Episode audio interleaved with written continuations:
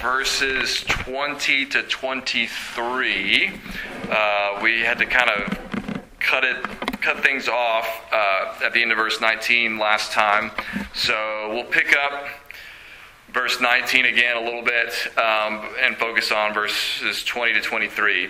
Remember that this chapter, Mark 13, is um, Jesus, lar- largely Jesus answering two questions posed to him by his disciples. So Jesus told them that the temple was going to be destroyed, and so naturally they wanted to know when that was going to happen and uh, what would be the sign or the indication that these things are about to take place.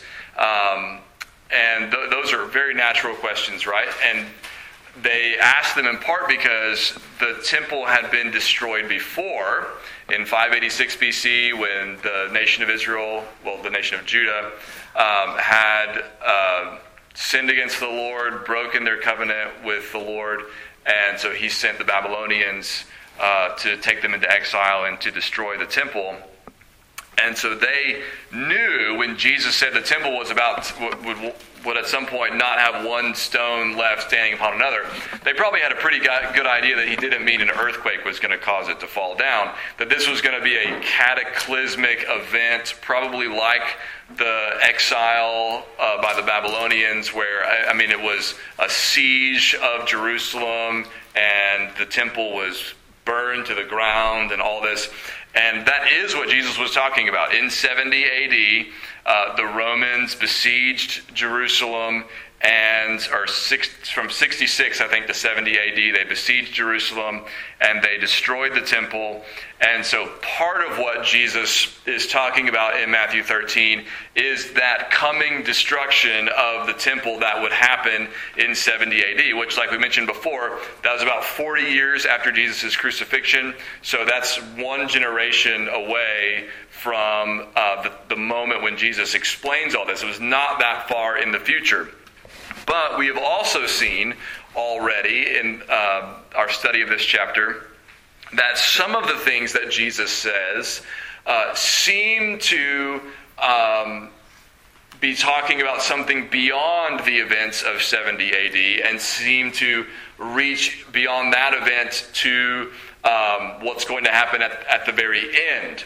Um, and there are some good reasons for thinking that that is part of what Jesus is talking about. In fact, this afternoon, uh, I was reading uh, different commentaries about these verses that we're talking about tonight, and I found um, a statement about the way Jesus' words work here that I thought was really helpful. Uh, you've probably heard me say, repeat before, and it's, it's a, something that's been said thousands of times, that the prophets in the Old Testament – um, that their prophecies are like a mountain range.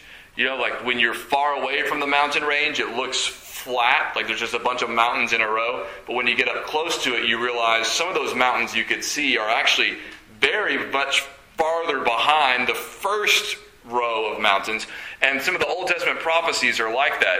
It, it, they um, sort of telescope events together. So you might be reading somewhere in Isaiah, and uh, you know part of what you're reading is going to be fulfilled in the first coming of Jesus, and part of what you're reading is going to come and be fulfilled in the second coming of Jesus. But there's no there's no marker in Isaiah to tell you that these are going to happen thousands of years apart. You know. Um, so, similarly, uh, Jesus' words work similarly, and he, this I thought was a helpful way to describe this. This is from a, a scholar named Cranfield uh, from an earlier generation.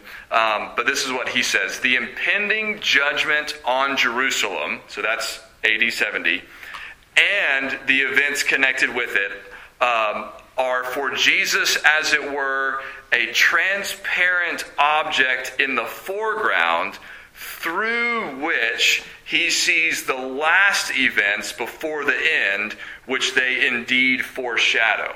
So he's saying the events of 70 AD, Jesus is talking about those, but they're sort of like um, sort of like a window pane that he can see through. It's got a certain shape to it and a certain tint and a hue to it, but he's looking through those events to the events of the end. So they they're connected and they go together even though they're distinct, and that's part of why um, while we're studying this chapter, we can we can be looking at one verse and think, yeah, that's totally about 70 AD, and then the next verse think, I don't think that can be about 70 AD. That has to be about like the end end. Um, that's not because we're mishandling it. That's because that's how it seems to work. So, one of those places where it seems like we must be jumping ahead now to the very end is verse 19. This is where we left off last time, where Jesus says, For in those days there will be such tribulation as has not been from the beginning of the creation that God created until now and never will be. Now, when we read that, we think, that can't be true of AD 70 because we know there is serious tribulation coming in the future at the end, around the time of the return of Christ, um, that uh, is going to be worse than AD, what happened in, in the destruction of Jerusalem. Um, so that sounds like um, it has to be even further in the future. Now, it doesn't have to be. I mean, there are ways to explain that verse that don't require you to interpret it as being about the very end.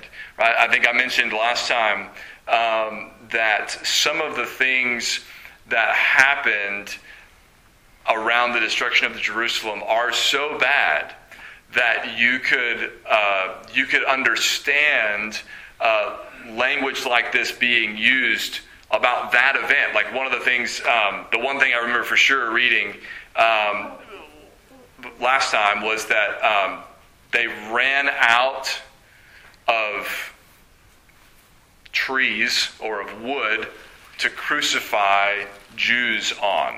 The Romans did. They, they ran out. They didn't have enough materials to crucify all the people that they wanted to.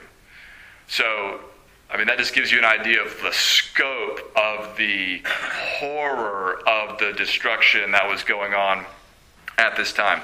So it could, I mean, it could be sort of um, hyperbole, sort of overstated language about the events of AD 70. Um, but most of us, I think, when we read it, we don't.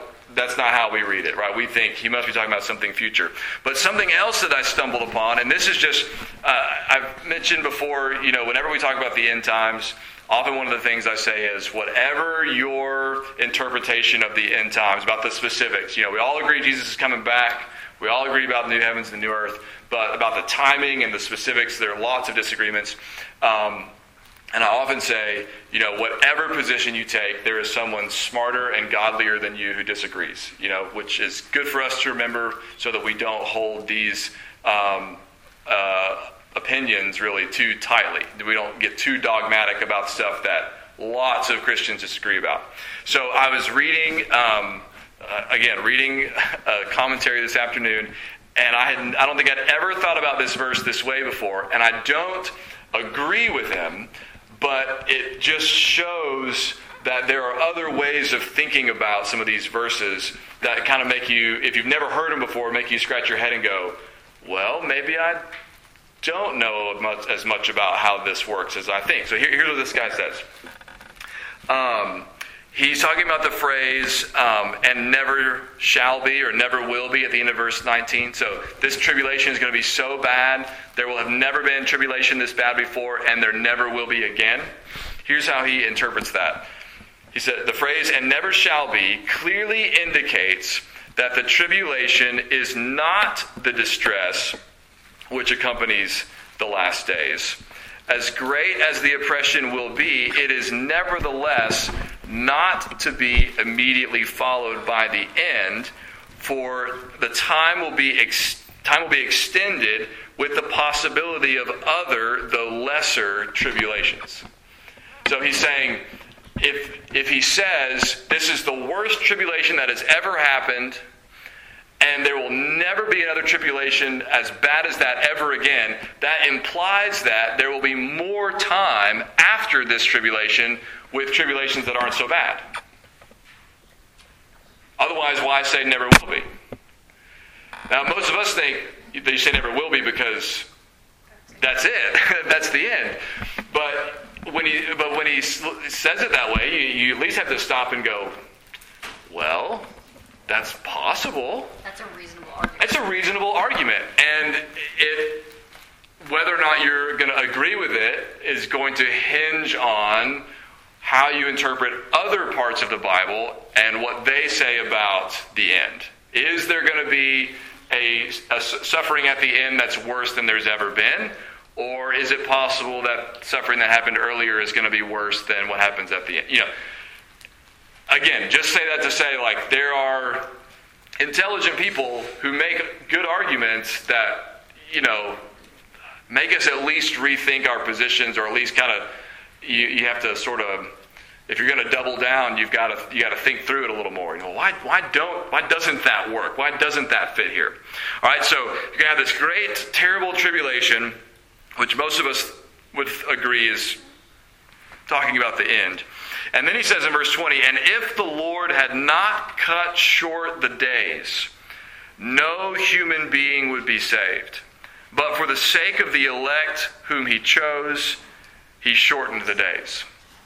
Now, um, couple difficulties here. One of them is um, when he says, "If the Lord had not cut short the days, no human being would he be would be saved." Does he mean no one would go to heaven? Or does he mean no one would be delivered from this time of tribulation and everybody would die? Which one does he mean? Because the word salvation in the Bible does not always mean like the forgiveness of sins and life in heaven. Sometimes it means bodily healing, right? You're saved from your sickness or your disease or whatever. So um, it could be either one. And I think even in the context, you can make good arguments either way. Uh, because he says at the end of verse 13, the one who endures to the end will be saved. Right, so if you are a believer, you're going to persevere despite persecution, and the people who are going to be saved are the people who remain faithful to the end. It's not that they earn their salvation by being faithful, but they demonstrate their salvation by being faithful. Just like we're told all over the Bible that we're going to be judged according to our works. We don't get to heaven based on our works, but if we are saved, we will have good works, and those will be the evidence at the judgment that we belong to Jesus. And it's those who have good works who, you know, will inherit eternal life. Not on that basis, but as the evidence. So, um, does he mean here then? If he hadn't cut that time short, nobody could have endured, and so nobody could have been saved. That's a possibility. Or does he mean if he hadn't cut that short, nobody would have survived? Nobody would have escaped. Again, you can make a good argument either way. But the point is not to settle that dispute, but the point is to say it's going to be so bad um, that it if it were allowed to continue indefinitely, uh, there would be no hope on the other side of it. But because God is merciful, he is going to cut short this time of tribulation. And he says specifically, for the sake of the elect, whom he chose, he shortened the days. Now, we um, started talking about this a little bit on Wednesday night. This came up after our study about repentance. Um, and um, we there's a lot we could go into here, right? But here, uh, I think it's sufficient just to say um, that it's clear in the Old and the New Testament that God has chosen his people. Right? Israel is a chosen nation. In the New Testament, it talks about those who are uh, elect, those who are predestined, those whom God chose. Um, and regardless of how you try to put that together with all the rest of the things you find in the Bible, it is undeniable, right, that God chooses his people. Um, he chose the nation of Israel and not all the other nations. That's just true, right? Um, and so he has his people whom he has chosen. This is the, the church, believers, Christians. Um, and he says, For their sake, he shortened the days. For the sake of his people, whom he has loved from before the foundation of the world, he uh, shortened this time of tribulation uh, in order to preserve them uh, and to protect them uh, for their sake. Again, we could go. I mean, we could spend the whole night talking about uh, that verse and, and who the elect are and how you put all those things together. But um, I think, at least for now, it's sufficient to say this just means it's it's God's people.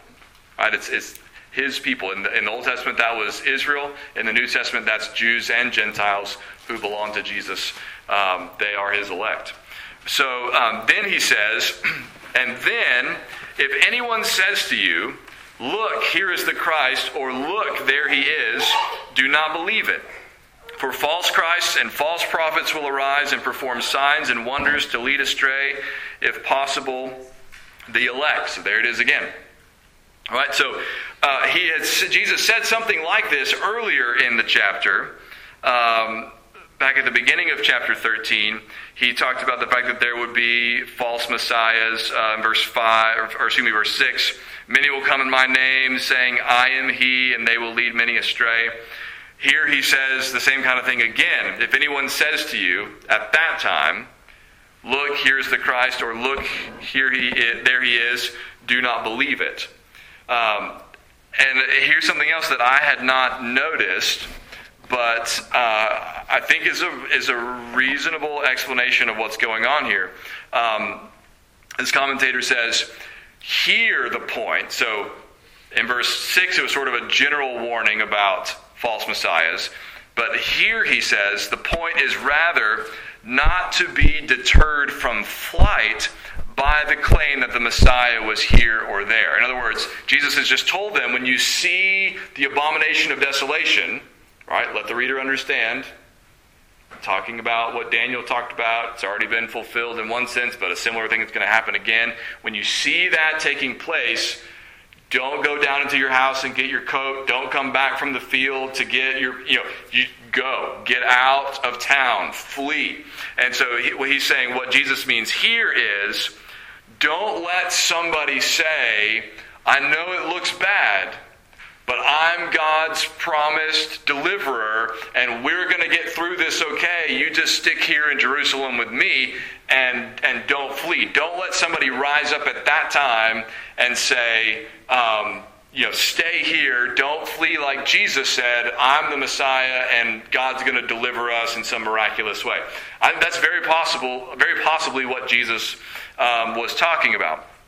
Um, uh, about that particular time. Of course, from verse 6 uh, and possibly from this verse as well, we know this is a, a there's a long standing application for this, right? That there uh, are plenty, have been plenty of opportunities for people to arise and claim to be the Messiah. People are still doing it today, right? There's still cults and whatnot where you find people who are essentially claiming to be Jesus themselves. They're claiming to be the Savior, they're claiming to be the Messiah, they're claiming to be God.